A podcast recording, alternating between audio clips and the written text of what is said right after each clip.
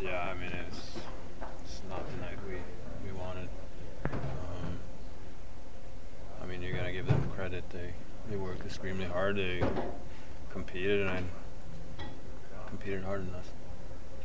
So you guys are become a pretty good team. You're in first place in the division, but you've not been able to close games on teams that everyone thinks you should beat.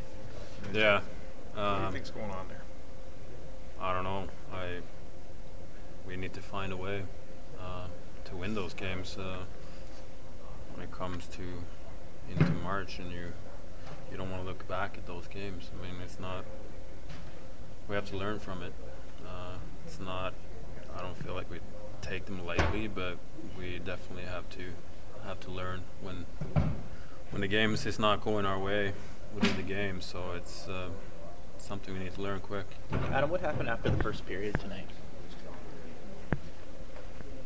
Um, It seemed like you guys were very dominant, obviously, in that first, and then Yeah, we felt. wheels fell off. so- I thought we were skating. Uh, and then the second, they got a lot of odd man rushes, uh, a lot of turnovers, and just stuff we need to need to clean up. Simple as that. There's a, um, I mean, I don't know if it's a learning process, but you know, being a team that's leading a division and, and having a lot of success this year, you know, Dave talks at times about you know learning to, to handle that success well and to be consistent. Do you, do you see this team as still learning a lot of those lessons about how to how to be a team that is consistent and can maintain that really high level?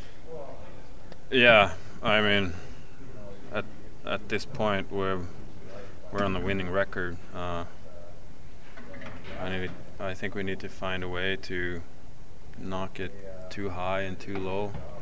Uh, you can't win them all, um, but I mean, a game like this, we should recognize when things are not going our way, and I think we can play a lot smarter in that way. Thanks, Adam.